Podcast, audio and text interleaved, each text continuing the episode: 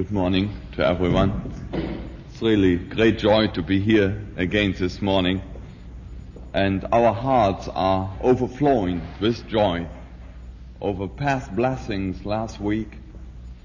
I never will forget uh, the few that will go with me, the vision, you know, when you sit in a choir, Madison Square Garden, you look over the thousands of thousands of people. And when you see the heaven open, and that people are coming in by the hundreds, starting, starting to walk in the steps of the Savior to follow Him. You know, there's great joy in heaven over one sinner who repentance, but they came by the hundreds. So the joy is multiplied and multiplied in our hearts. We have been praying for this and I have been praying for many people in our office and many came to listen and it is wonderful. And we are praising the Lord. It is a great time of praise. And it's wonderful, even in this world, when the Christians once in a while get together in such a crowd to hear the gospel and to see this. It's a wonderful and great experience. Well, our text for today is Psalm 103. And this so wonder, wonderfully fit in our lesson this morning and also it matches our great joy which fills our hearts. And I would suggest that we read it together with a prayerful heart for the psalmist expresses the thoughts of his soul so much better than we ever can and it is the very word of God. So let's read it together. Psalm 103. Bless the Lord, O my soul, and all that is within me, bless his holy name.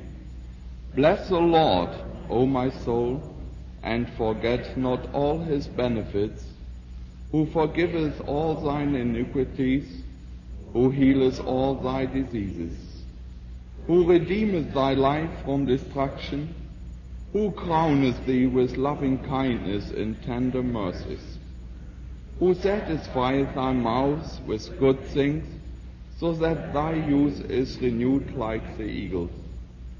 The Lord executeth righteousness and judgment for all that are oppressed. He made known his ways unto Moses, his acts unto the children of Israel.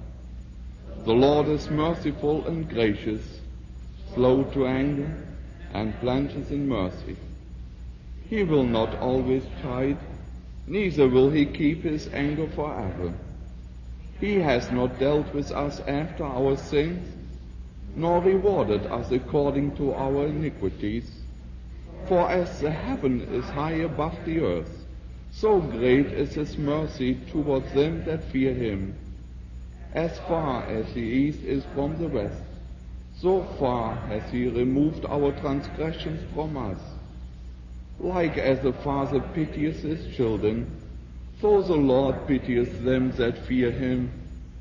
For he knoweth our frame, he remembereth that we are dust.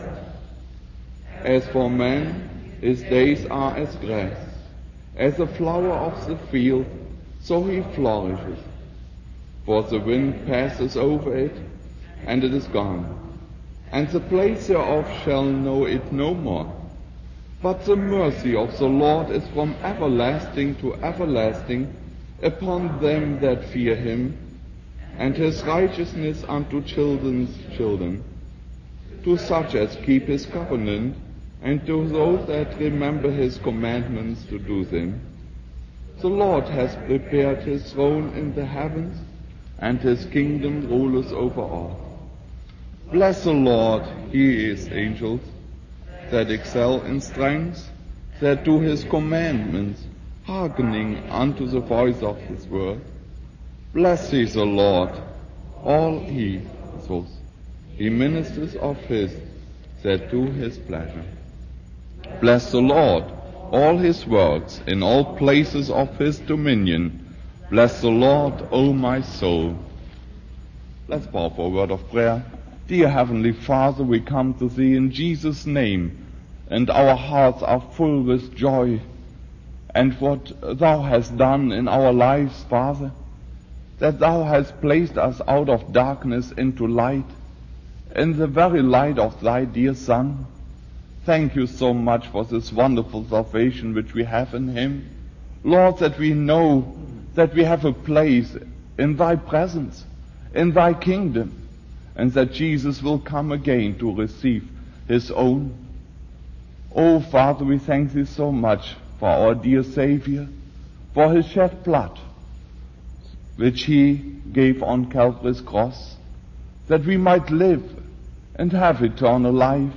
And we thank thee for the assurance of salvation, Lord, and for what thou hast done in the past week, Lord, and what you are going to do tonight. Thank you so much, Lord. And now bless us as we regard thy word this morning. Touch each and every heart, Lord, and let us go out with greater strength, ever witnessing for the Lord Jesus Christ, and have this great vision that he is coming again very soon. So, Lord, bless us together this morning and glorify thy name among us. For we ask it in Jesus' name. Amen. Today we are going on in our Bible doctrines, which we consider under the topic uh, On This We Stand. Harry Carroll already um, started this new series last week, and he spoke about the Bible, the infallible book. Today we will speak about God. God, how great thou art. Is there a God? Is there a way to know God?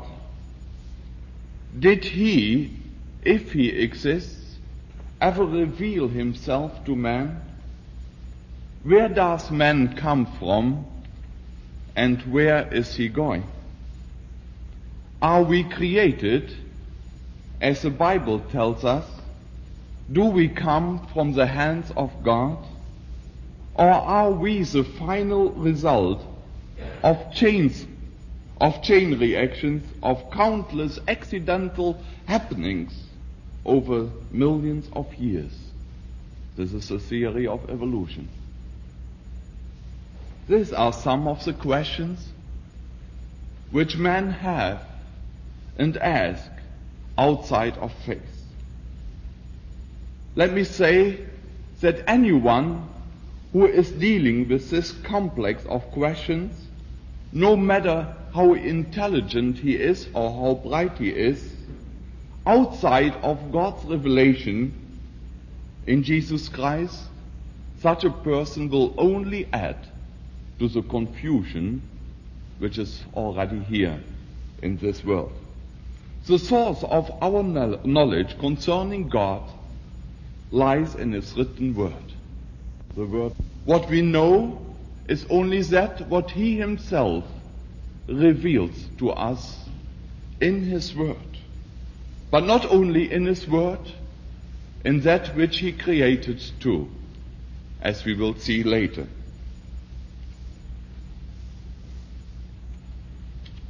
It is true that outside even of scripture, outside of the word of God, it is possible for man to know God, or at least to have this knowledge that there is a God.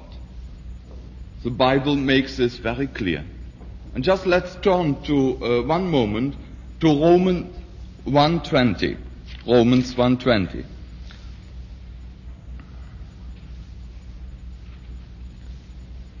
There it says in Romans 1:20, "For the invisible things of him from the creation of the world are clearly seen, being understood by the things that are made, even his eternal power and Godhead, so that they are without excuse."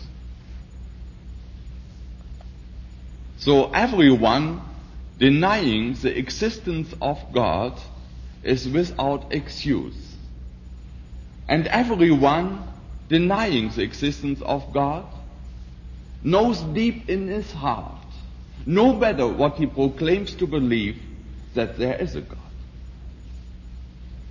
May no one fool us. It is so. You never will find a perfect atheist. It's an impossibility. He might claim to be, but it is not so. Deep in his heart, he knows that there is a God. But there are many arguments for God's existence besides the Word of God, and I only want to deal with three of them this morning. First of all, we have this very popular argument of uh, based on cause and effect. This was very popular when I went to school about 20 years ago. Simply that we said from nothing, nothing can come. Every uh, effect, every result must have a cause. And then secondly, we have the argument based on the fact of design or the orderly arrangement of nature or in nature. Thirdly, the argument based on the moral and mental nature of man. For his longing in his heart to know God. This is in every heart. His anxiety, which can only be met in God and can only be explained because we come out of the hand of God. And it is unless that our relationship to God is in order that this need is met. For God is spirit, tells us the Bible. The question is a spiritual one, and the uh, scripture is so clear about this. In John 4 24, we read, God is spirit. And they that worship, worship him must worship him in spirit and in truth. And truth came by the Lord Jesus Christ. But let us deal in uh, detail a little bit with uh, those arguments. First, cause and effect. Every effect, every result has a cause, as I said before. Sometimes, and you have the same experience, I'm sure, when we try to testify to others about God or give a testimony that there is a God, people say, oh yes, uh, I believe that. You call it God, I call it nature, or whatever you want to call it. You call it God, I call it nature. As if God and nature are one. Just God is another word for nature, for what we see. This is completely nonsense.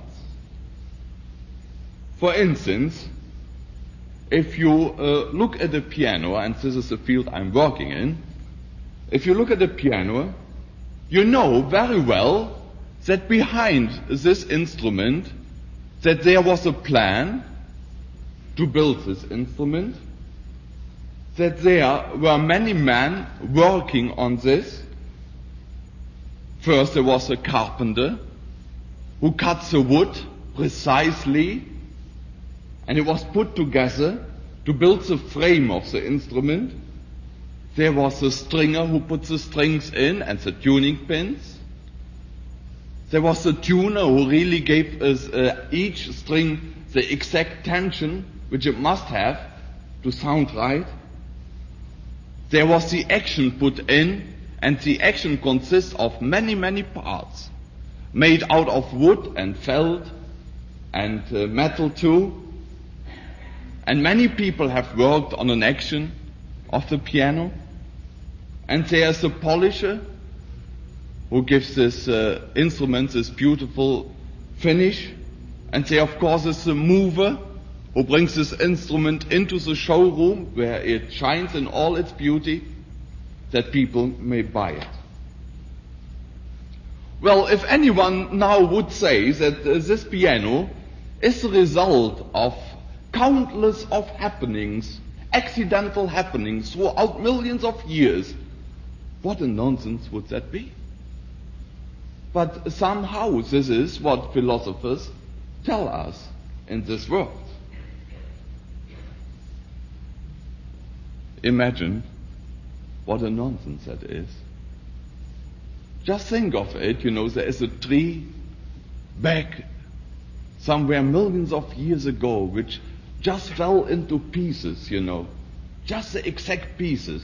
In a mysterious way, it formed itself, you know, to the frame of a piano and somehow, not explainable, not possible, but somehow, of course, this is not a matter from today to tomorrow. It's millions of years are involved. You know, and there are strings coming from somewhere, falling into place with the right tension. And somehow, you know, the action parts came together. Remember, this a, a, a, thing of millions of years. You know, we are not dealing with uh, from today to tomorrow. That after all this accidental happenings, we have the final result, and this is a beautiful piano.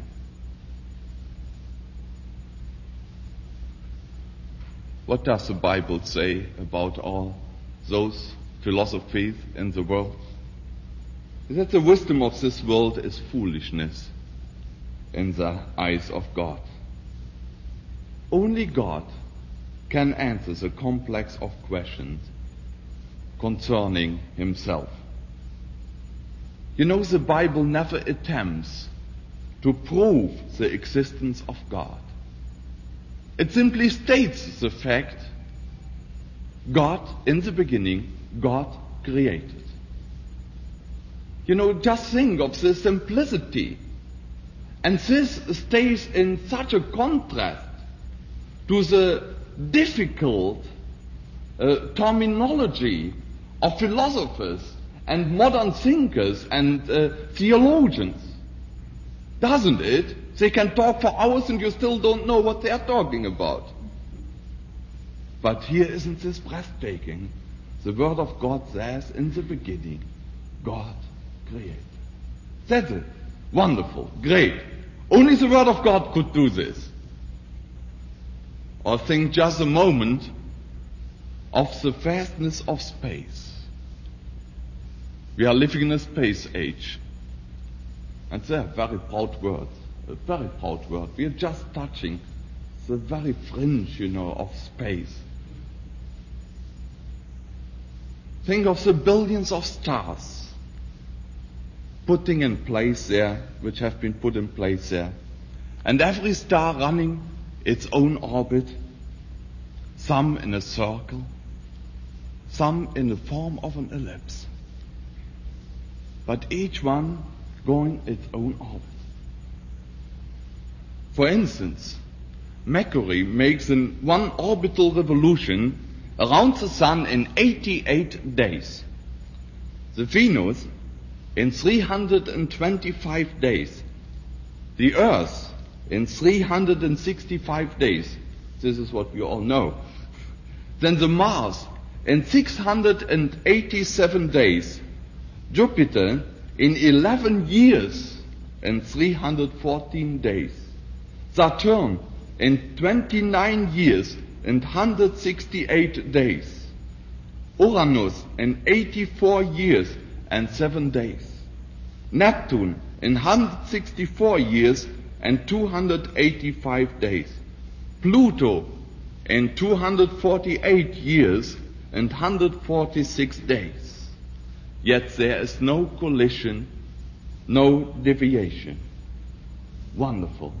And this is just our solar system, those stars orbiting the sun. This is our solar system. And we know that there are thousands of systems like this. Hard to conceive. God, how great thou art. But of course, as I said before, there are still many people which claim to be atheists, and I have met those people. I believe with all my heart, as I said before, that there is not such a thing. Not anyone, not one, who really is an atheist. there may be many people, and there are, who wish that there would be, wouldn't be any God. And in their philosophy, they think that they can discuss God away, out of existence, to satisfy their own desire. But they know in their heart that there is a God. The Bible makes this very clear. They are, with, they are without excuse. Even if they wouldn't look into the Word of God, they are without excuse. I found this out uh, years ago when I met the first atheists. Then I was uh, working on pianos in a production line and it was piecework and there was a big row of people working, everyone on a piano and I was just young in faith. There was a man next to me and I witnessed to him about my faith in the Lord Jesus Christ and he kept on saying, he said, don't bother with me, I'm an atheist. That I finally gave up and made it a matter of prayer to pray for him and said I never will speak to him again about the things of the Lord. But then it was him who always came and every day with questions about God, about my faith, that I was very surprised after a while. I, I, I said, why does it bother you all this? Um, if this thing is settled in your heart that there is no God, why does it bother you? And then I realized, you know, that there isn't an atheist. I've met, uh, when I was uh, active in the Communist Party over there in Germany, that there were many atheists. They were all atheists, claiming to be atheists. And we had great discussion. And later on, I realized too that there wasn't one who really was an atheist. And there, of course, is uh, my own uh, story and my own experience. I was a Catholic and a strong Catholic from home. And uh, I was 16 years old when I lost the faith which I said, uh, which I thought I had in God. And that was the day when the Americans came with their 12,000 airplanes and destroyed our city. And my brother died and uh, they turned our city upside down and upside down and upside down again and again and again.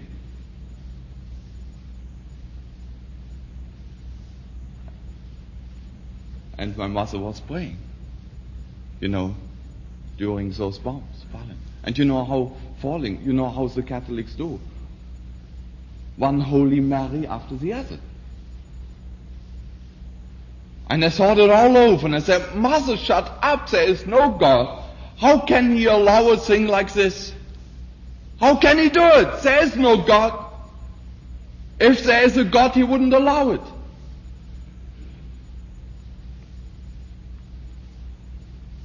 And when we got out, and my brother didn't get out, and I recovered, I recovered after a week or so,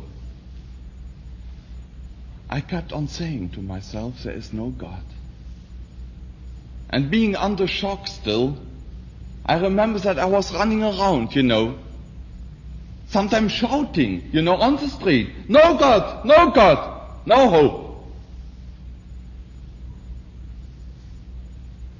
It really was bothering me. And after the war, I got involved in the communist youth work, and I was very active in it. And as I said, all my communist friends, they were atheists. And I had to tell myself again and again there is no God. There can't be a God. But deep in my heart I was so unsettled, so restless, knowing that something was wrong somewhere, in some place, which I didn't understand. That I came one day to that point I said, if there's any truth, I have to find out for myself. And about a, a year ago, a man had given to me a Bible which I never opened up. But I opened it up and I wanted to read. And of course, the first, uh, the first lines go like this. In the beginning, God created. And when I was reading on through the next pages, that I saw that uh, man was created by the hand of God, and that man was the crown of his creation, and that man was set on this earth to be responsible for everything what he is doing. And that when man uh, failed and rebelled against God, I saw that I couldn't blame God. And that there was a God. And an explanation for it. Why the Americans came and bombed our city. And about 25,000 people died in 20 minutes. It was man who did it. And from the very moment, you know, when Cain slew his brother Abel, you know, and his mother looked in his broken eyes and saw the blood. From this very moment on, the history of man is a history of bloodshed, increasing from generation to generation. That is now a big river. We only see that what is around us. Our neighborhood. How many problems do we have? But God has to see it all. There's terrible things going on in this world. And He is patient. Do you ever think about this? You know, you read something in a paper, you know, you say, how awful, how terrible. But you know, it's a great difference when you see it or when you experience it. You know, when a, when a village is flattened out in, in, in uh, Vietnam, you say, how terrible. But you must be in it to understand what it means, what it is. To see your child bleeding or dying or a girl crying to his mother, to her mother, Mother, give me milk. Please give me milk. I have seen this. Was no milk around. She died. And we can multiply this. Can we blame God? No, man is responsible. And when people speak about the same lines to me today, I said, don't you worry. God is going to speak the last word. As far as history of man is concerned. And it is his patience which keeps him away from executing judgment right now. The doors of salvation are open still, and it is His love which keeps it open, keeps the door open. We don't know how long. But that, when I had realized this, that there was a God, then I saw my own sinful nature. At that time, I was traveling around in a, in a band. We had a Dixieland band, and I was playing the guitar. And in a show, and we played for American soldiers and so on. And I, I lived a very sinful life. Of a sudden, this life was bothering me, which I was living. That I said to myself, I have to live a better life. How could I ever face God or stand before Him one day? And so I tried. And I tried hard. And again and again, there was defeat and defeat. I fell again and again in the same sin.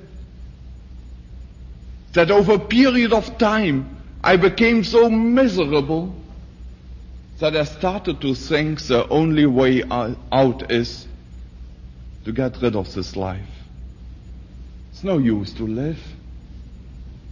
What good is it? And I was thinking of ways how this could be done the most quickest and the most uh, painless way.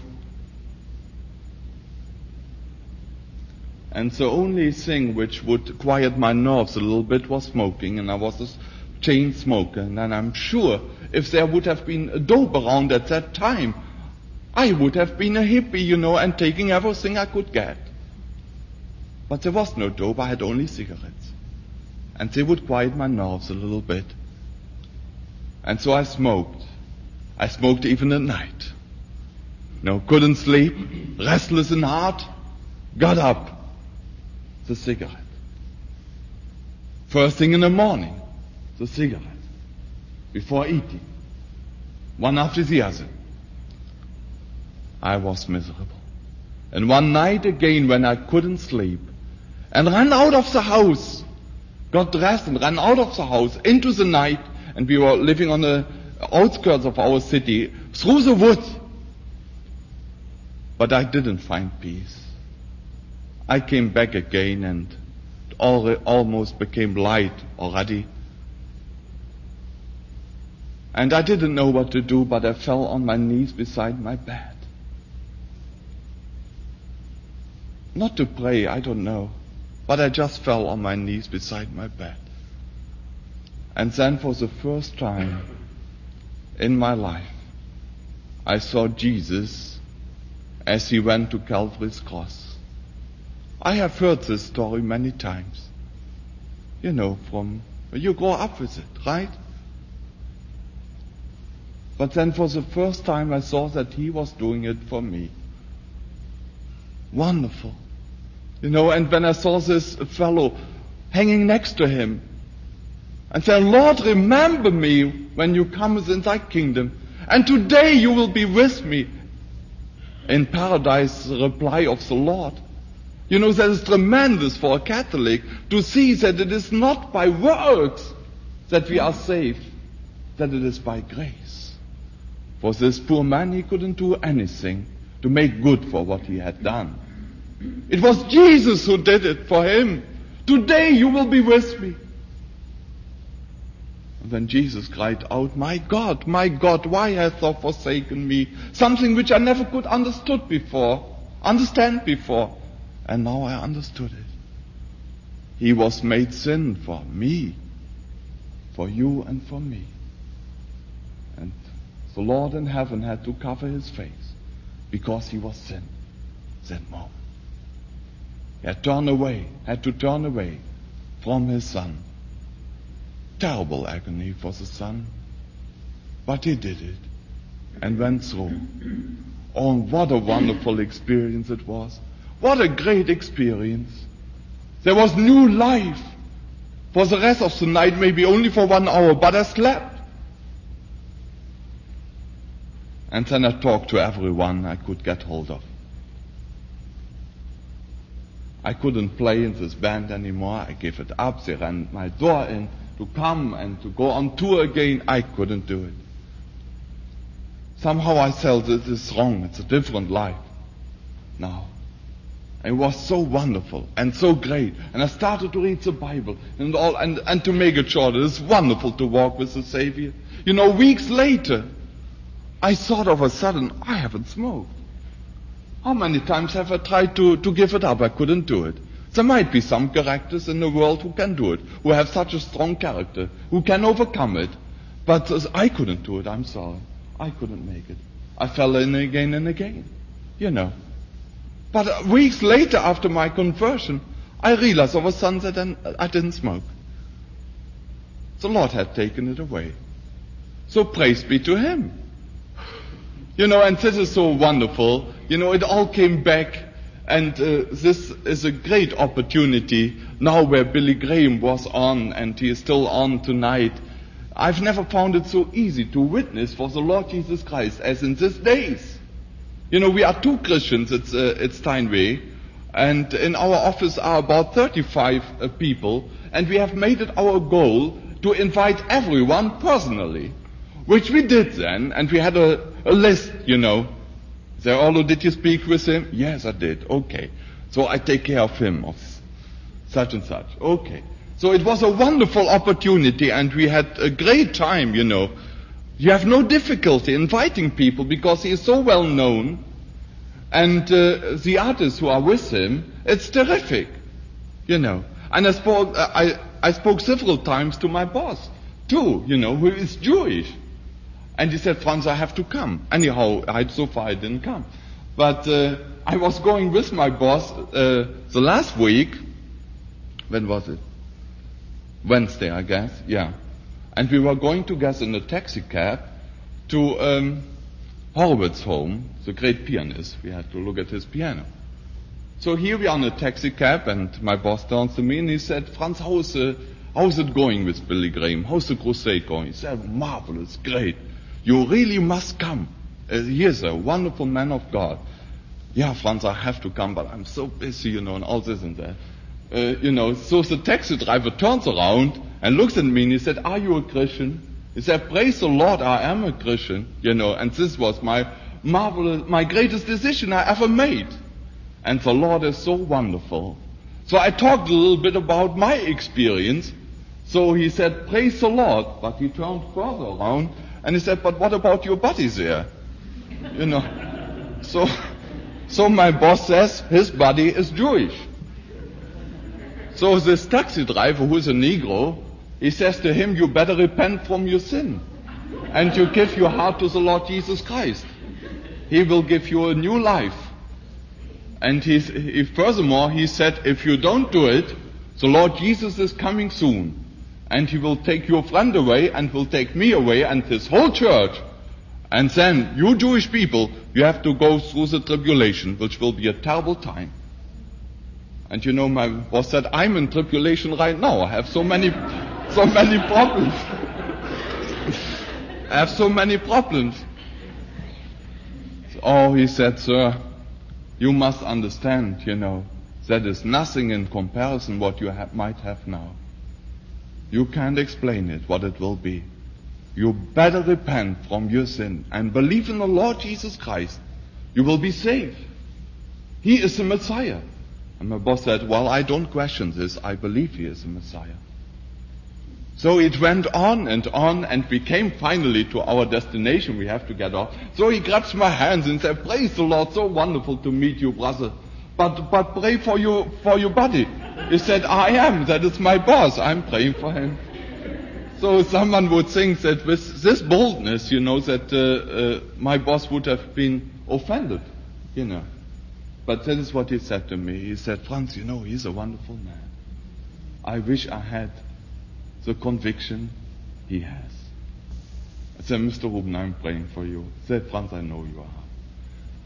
So there are wonderful opportunities and sometimes very short ones. For instance, I'm going up in an elevator the other day and there are crowds of people coming in, you know, on the bottom floor, on the uh, ground floor. And so I push my button 16. There comes a man in and seeing, seeing me pushing button 16, he pushed 15. So he says, you get a little bit closer to heaven than I. That's what he says. So I, I said to him, sir, do you know what the way to heaven is?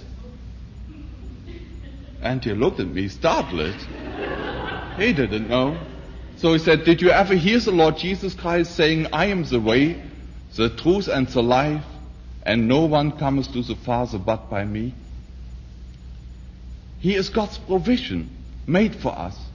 We are all sinners. I am a sinner, you are a sinner. And Jesus Christ came to die for our sin. And He will bring you to heaven. He is bringing me there. And I know that I have eternal life. And here comes the 15th floor. The door's open. He has to get out. So he turns around to me and holds the door open and he says, and the, uh, many people in the elevator, holds the door open and he said, I wish I had your conviction. I said, you can have it. It's a free gift. Believe in the Lord Jesus Christ. And the doors closed and we went up to the 60th. So may the Lord bless him. And I, I thank him for all these wonderful opportunities, you know. Was uh, yesterday in a Jewish home again, you know, and uh, uh, I was uh, concerned about this lady because I go there many times tuning, and she is a journalist, you know. And uh, one's a beautiful lady, but with the kind of life she lives, she looks terrible now. and she's a chain smoker. She drinks, you know. The other day she was so sick. I said to her, you shouldn't drink." Shut up, she said to me. Well, yesterday I said to her, uh, spoke about the garden, you know, what God is doing. And uh, I said, "Do you have a Bible?" Said yes. So we got the Bible, and then I showed her several things from the Old Testament, Isaiah 53. You know, and he said, it's only when you look to Jesus you can explain this chapter. And he said, tonight I will read it again. That's what she said. Marvelous. The Lord gives wonderful opportunities. And I'm sorry for all those opportunities where I didn't work up courage enough to speak up for the Lord Jesus Christ. Don't worry, you know, if it comes out boldly. We should speak up for the Lord Jesus. You know, and we are going soon over to Germany for three weeks, and I have some speaking engagement uh, there too. And I'm very much concerned about it, especially about our, all our relatives. You know, Elizabeth and I, we are the only ones among all our relatives who knows a lot. So this is a great responsibility for us. It might be the last time that we have this opportunity. We will go to the north, we will go to the south to see them all. Main reason is to bring Jesus to them as we never did before. We have spoken about him, but not boldly enough. Not with that conviction as it should come out. The way this Negro fellow spoke to my boss. We have to speak up for the Lord Jesus. So pray for us as we go. Let's pray for one another. This is a great thing. I'm so proud that I'm on Mrs. Etchett's prayer list. I feel the prayers. Wonderful. Great. The Lord is doing it. Nothing what we can do. I never will uh, forget this uh, wonderful vision, you know, when you see the garden. That is something breathtaking, you know. You stand in a choir and the, the spotlights are on, you hardly can see. But when the lights are going off, you know, and then you see the garden, all these people, it's terrific. You know, you see the very doors of heaven open, and many have started out to walk with the Lord Jesus Christ this week. Wonderful opportunity, great. You know, it is a great blessing for everyone who goes. But there's an inside and an outside. It's one thing to be in the kingdom of God, another matter to be outside. And what will it be, you know, someday? We have to realize that we didn't make it. Never can forget when we came to this country. We had to go to the embassy first in Germany to clear all our papers, you know. And then when we uh, came to New York harbor, all the papers clear, you know, our pass cut off, you know, apartment, uh, apartment given up, the thing sold, everything cut off behind us. So we are here, but they don't let us out of the boat. There, first of all, we have to go again to face the offices of entry, you know, and uh, all this. And then, you know, you stay in line and it's funny. Is your paper, are your papers all right, you know? The funny feeling. You know, of course they are all right. We did it over there already. But still, you can't help it. You are still thinking, you know, maybe someone was turned away. By the way, you know, they had to make some more investigations on him. You know, it is really something. I imagine on, on Monday night, Elizabeth said to me, I felt the same way on Monday night. You know, we came in here with the Long Island Rail to go to the garden. We're looking forward to get in. Long Island Rail, of course, late. You know, don't let the people in. You know, they are standing there and they see still some seats free. But for one reason or another, no one is allowed to get in. Couldn't understand it. Or, you know, inside, beautiful. The whole atmosphere, great. The singing, wonderful. The preaching, great. And to be outside, what will it be the day when the Lord Jesus comes? And we have to realize that we are outside. Now is the door open. How long? I don't know. The Lord knows. You know, when Noah built his ark and he was in, and everything which should be in was in. It says the door was open. It was not up to Noah to close it. It says, and the Lord closed the door behind him. It says marvelous. Up to the Lord to close the door. Now the door is open. Praise the Lord. This very moment it's open. If anyone is here who doesn't know the Lord, may this person give his heart to the Lord Jesus Christ. And let's pray that the Lord once more may bless us on this wonderful evening and in the garden and throughout this day the preaching of the Word of God here. We are so thankful for the church, for every one of you, that He has brought us together. See, this is a marvelous thing, that we don't live our each one is individual Christian life, that He has brought us together. That's wonderful. It's done by the Lord. So that we can encourage each other to walk on in the steps of the Savior and to carry one's burden, one another's burden. Father, we thank you so much for this hour we had together in thy things, Lord. Thank you so much for the gift of eternal life in Jesus Christ our Lord. Lord, for the story which I am able to tell. And each one of us can tell a story. There must be a story in our lives where we have turned from darkness into light. Each one of us must have a story. There must be a day, a moment where we have put our trust in the Lord Jesus Christ, who died for our sins. If anyone is here, may he look up to Jesus and receive him and his salvation, Lord, and bless us and make us thy witnesses, Lord, wherever we are. For we ask it in Jesus' name. Amen. For our many needs, yours and mine.